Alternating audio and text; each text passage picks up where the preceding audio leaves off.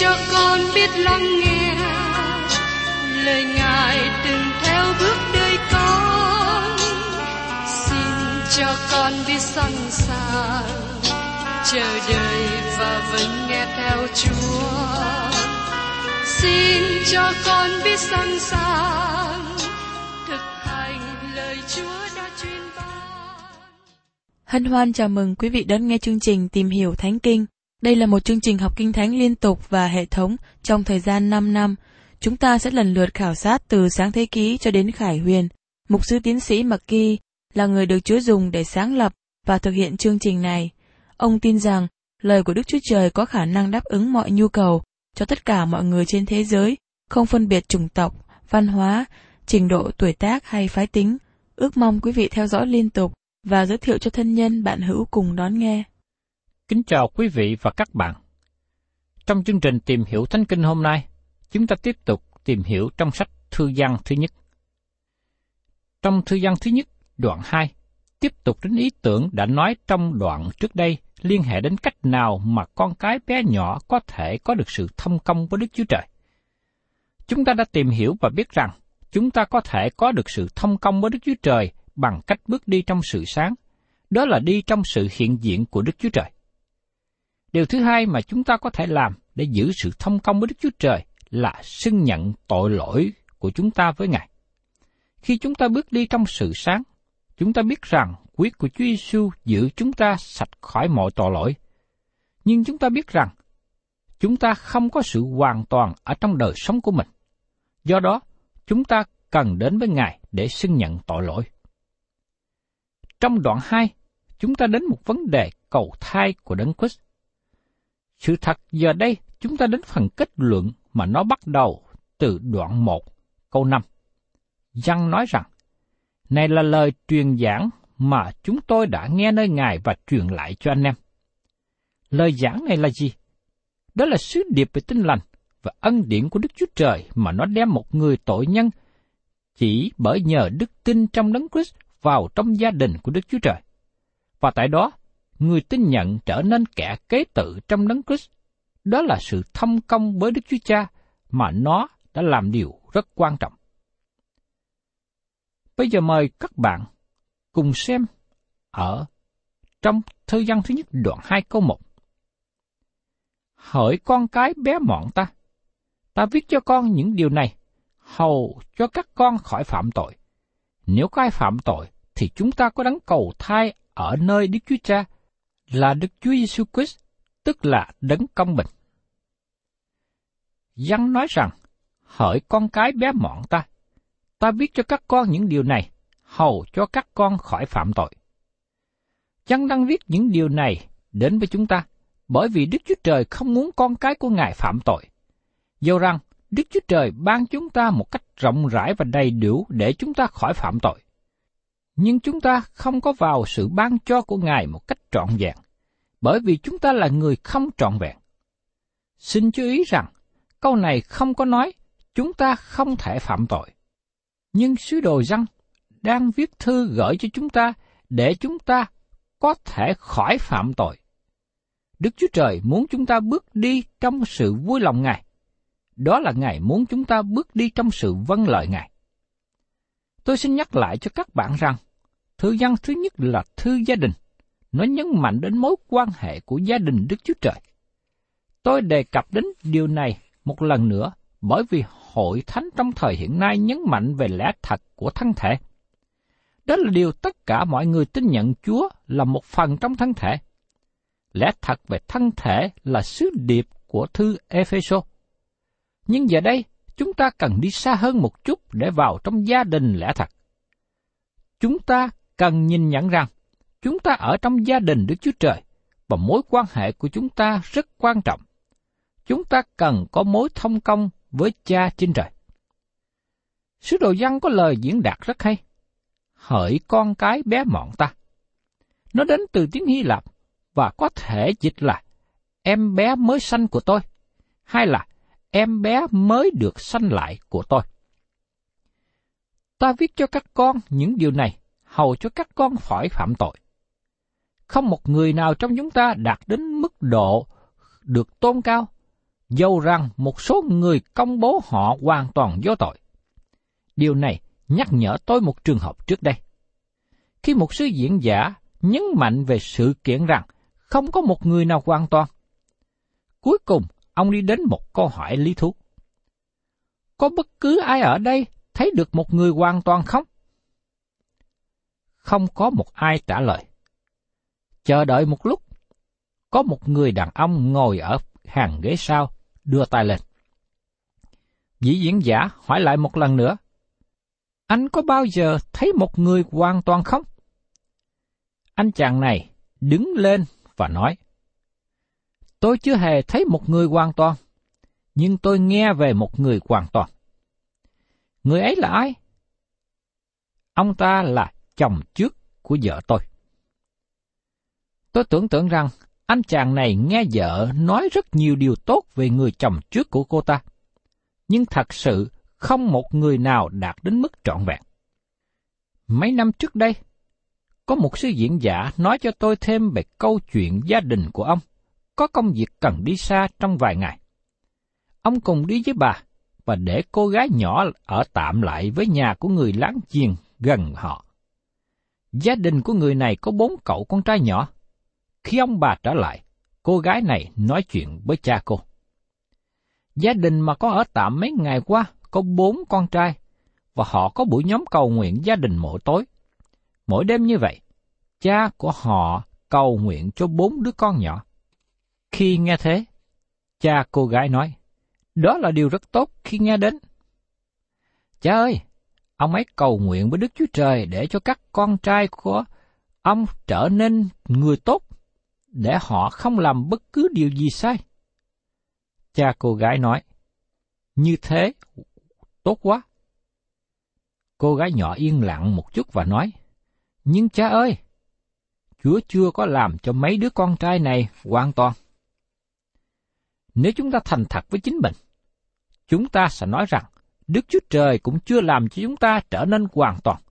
Chúng ta chưa đạt đến mức hoàn toàn vô tội. Sứ đồ Giăng nói, hỡi con cái bé mọn ta, ta viết cho các con những điều này, hầu cho các con khỏi phạm tội. Đức Chúa Trời không muốn các bạn sống trong tội lỗi. Và Giăng tiếp tục nói sau này ở trong thời gian thứ nhất đoạn 5 câu 18. Chúng ta biết rằng ai sanh bởi Đức Chúa Trời thì chẳng phạm tội. Nhưng ai sanh bởi Đức Chúa Trời thì tự giữ lấy mình, ma quỷ chẳng làm hại người được. Điều này có nghĩa rằng người nào được sanh bởi Đức Chúa Trời không muốn làm điều tội lỗi, không muốn sống trong tội lỗi, giống như người con trai quan đàn đứng dậy từ chuồng heo và trở về nhà cha của họ. Tại sao nó không muốn tiếp tục ở trong chuồng heo? Bởi vì nó là con trai của cha nó, nó không phải là heo. Vì thế, chúng ta cần nhận biết lời được nói trong truyền đạo đoạn 7 có 20. Thật, chẳng có người công bình ở trên đất làm điều thiện mà không hề phạm tội. Ngày nay các bạn và tôi có thể nói, tôi nghĩ tôi không làm điều gì quá tệ. Nhưng chúng ta làm tốt như thế nào? Gia cơ nói rằng, cho nên kẻ biết làm điều lành mà chẳng làm thì phạm tội. Trong gia cơ đoạn 1 câu 17 có tội lỗi khi làm điều sai, nhưng cũng có tội lỗi khi không làm điều đúng cần làm. Các bạn và tôi là những cơ đốc nhân bước đi trong sự sáng. Khi chúng ta bước đi trong sự sáng, chúng ta thấy thiếu hụt mức trọn vẹn mà Đức Chúa Trời muốn chúng ta đạt đến. Tất cả con cái chân thật muốn có sự thông công với Ngài, và người ấy nhận biết rằng chính mình hụt mất đời sống tốt lành mà mình cần nên có. Tội lỗi có trong đời sống, và dầu rằng đó là một tội nhỏ, nó cũng làm cho chúng ta gãy đổ mối thông công với Đức Chúa Trời. Có một câu chuyện kể lại về mục sư Spurgeon. Vào một ngày kia, ông băng qua con đường. Đột nhiên ông dừng lại, và hình như ông đang cầu nguyện. Một người chấp sự của ông đứng phía bên kia đường và thấy thế. Chờ cho đến khi mục sư băng qua, vị chấp sự này hỏi mục sư. Tại sao mục sư dừng lại ở giữa đường? Xe có thể đụng mục sư. Có phải mục sư đã cầu nguyện không? Mục sư Spurgeon nói, đúng vậy, tôi đã cầu nguyện. Ông chấp sự hỏi tiếp, điều đó rất quan trọng phải không? Thật sự như vậy, có một đám mây giữa tôi và Chúa Cứu Thế, và tôi muốn cất bỏ đi trước khi băng qua bên kia được. Có nhiều cơ đốc nhân hiện nay tiếp tục sống không vâng lời Đức Chúa Trời, nhưng họ lại không biết tại sao họ mất đi sự giao thông với Đức Chúa Trời. Họ cần nhận biết rằng tội lỗi làm cho sự thông công này bị gãy đổ. Họ cần nhận biết rằng họ không mất sự cứu rỗi bởi vì sứ đồ Giăng nói thêm. Nếu có ai phạm tội, thì chúng ta có đấng cầu thai ở nơi Đức Chúa Cha, là Đức Chúa Jesus Christ, tức là đấng công bình.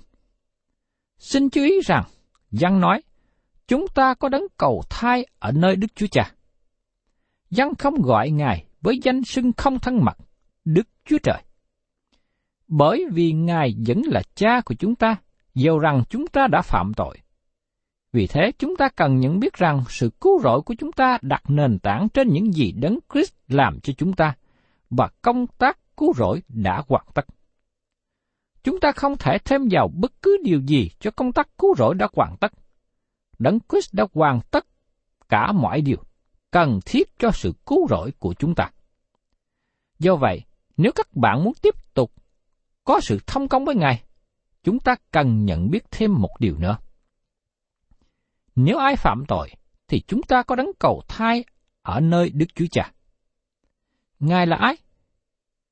Ngài là Chúa Giêsu Christ, tức là đấng công bình.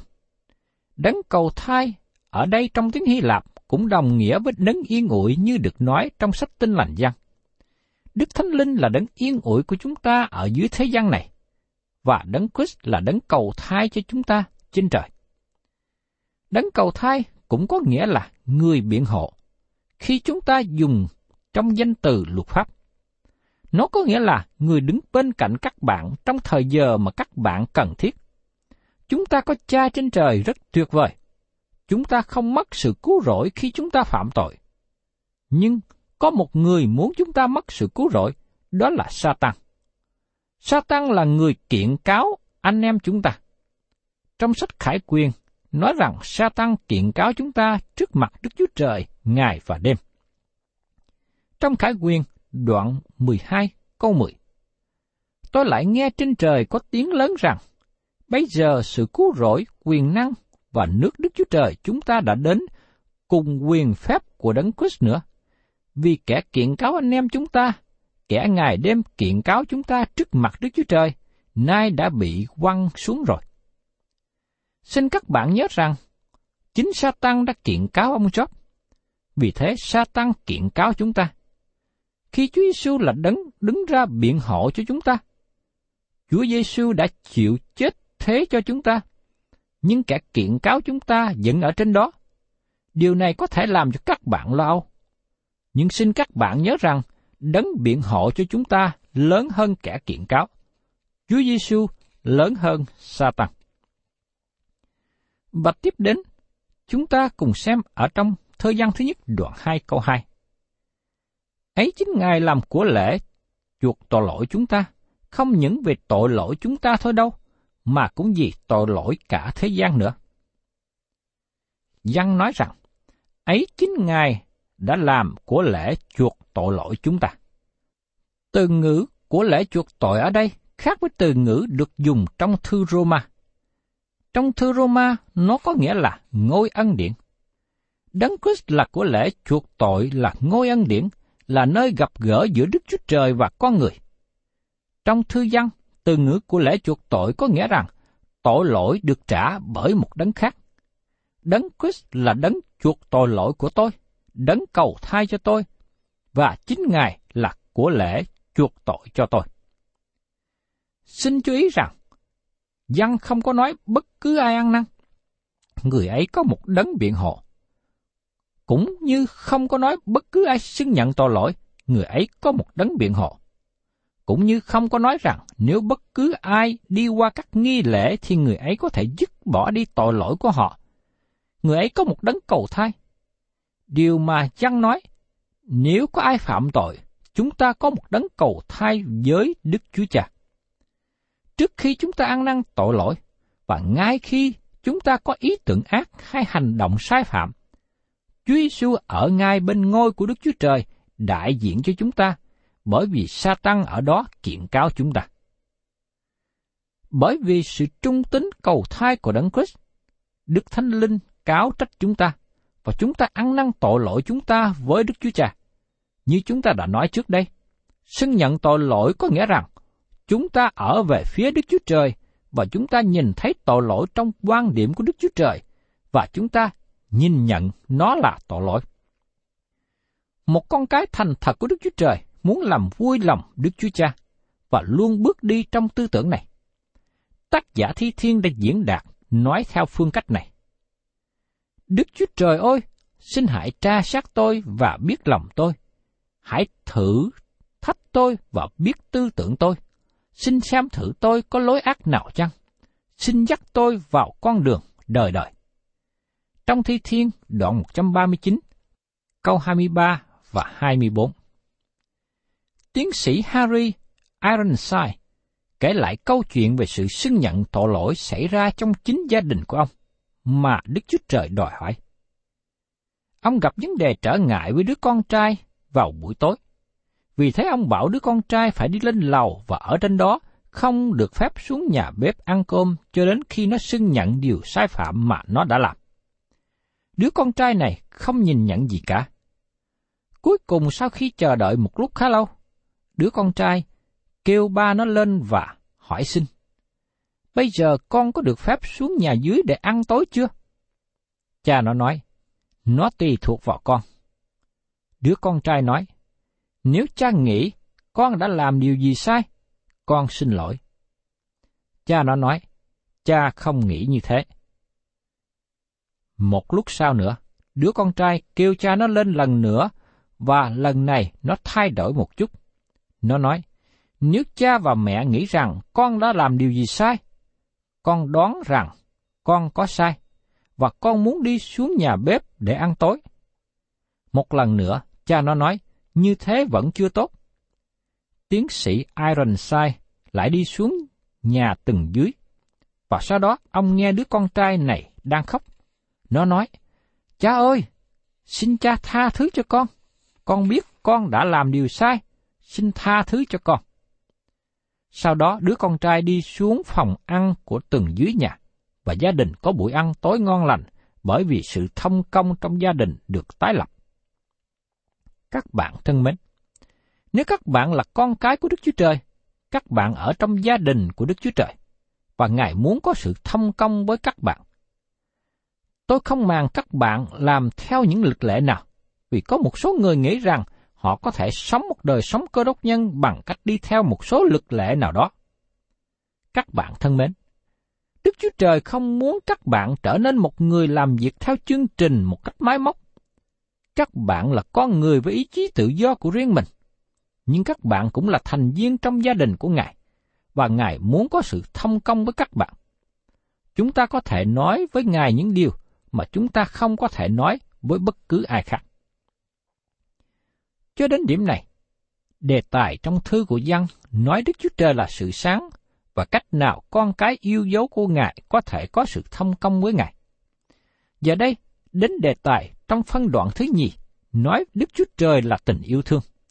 Và cách nào con cái yêu dấu của Ngài có sự thông công với nhau. Trước đây, dân nói về sự bước đi trong sự sáng. Giờ đây, ông nói về việc bước đi trong sự yêu thương.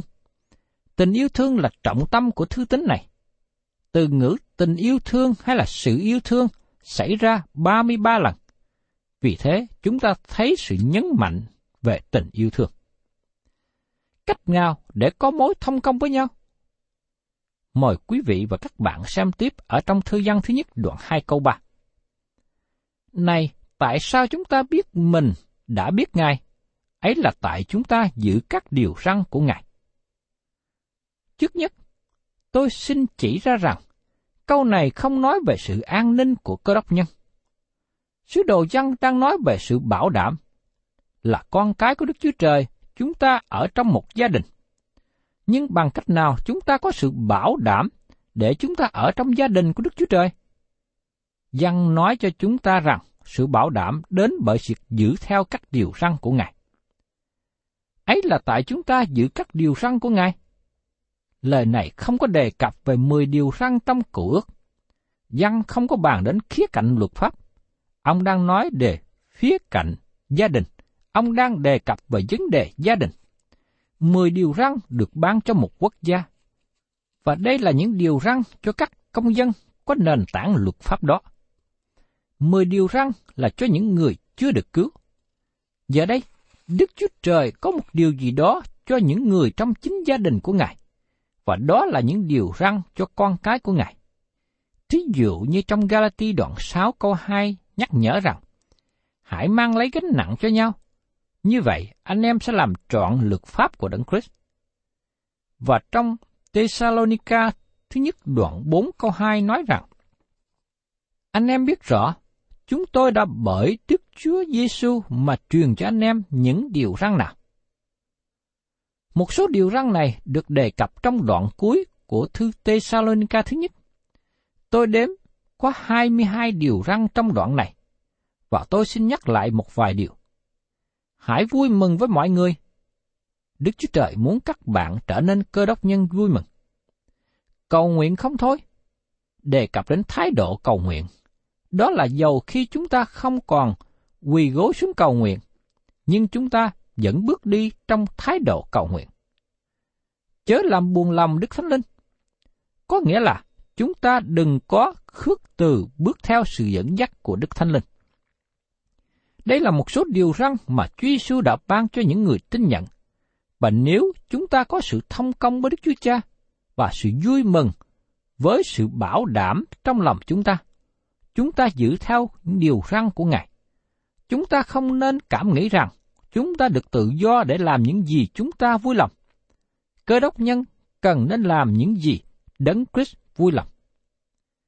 Sứ đồ giác nói, Này tại sao chúng ta biết mình đã biết Ngài? Xin nhớ rằng, trong suốt thư của dân trả lời cho những người theo trí tệ phái là những người tuyên bố rằng họ có sự hiểu biết siêu nhiên mà không ai có được. Vì thế, nhóm người này bị kể là dị giáo. Sứ đồ dân nói rằng, điều quan trọng là biết Chúa Giêsu Christ. Và cách nào chúng ta có bảo đảm rằng chúng ta biết Ngài?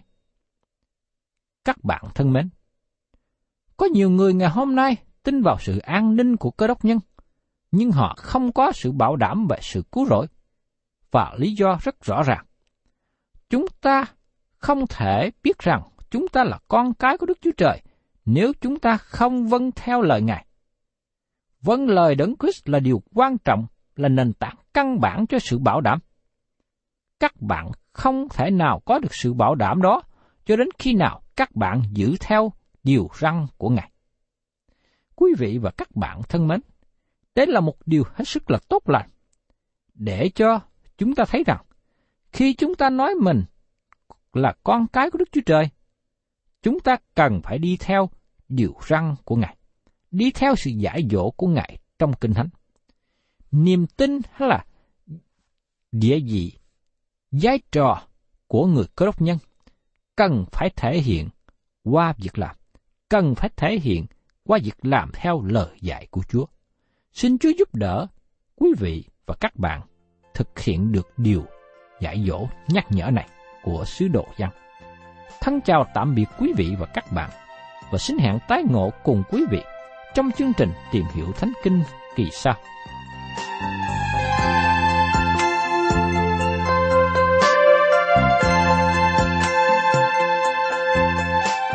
Cảm ơn quý vị đã đón nghe chương trình Tìm hiểu Thánh Kinh. Nếu quý vị muốn có loạt bài này, xin liên lạc với chúng tôi theo địa chỉ sẽ được đọc vào cuối chương trình. Kính chào quý thính giả.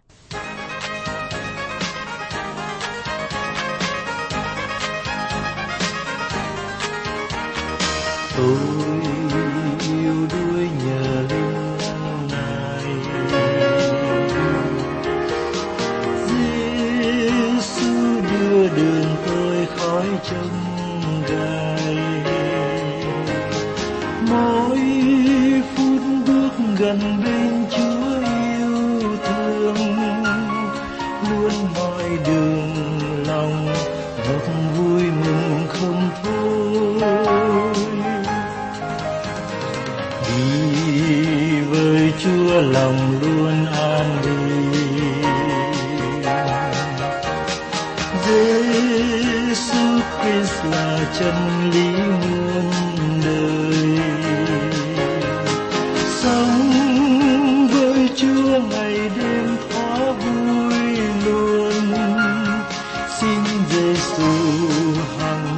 ngày đi gần bên tôi. Bao tâm tôi cuồng phong trong đời. Chúa vẫn luôn gần tôi lúc gian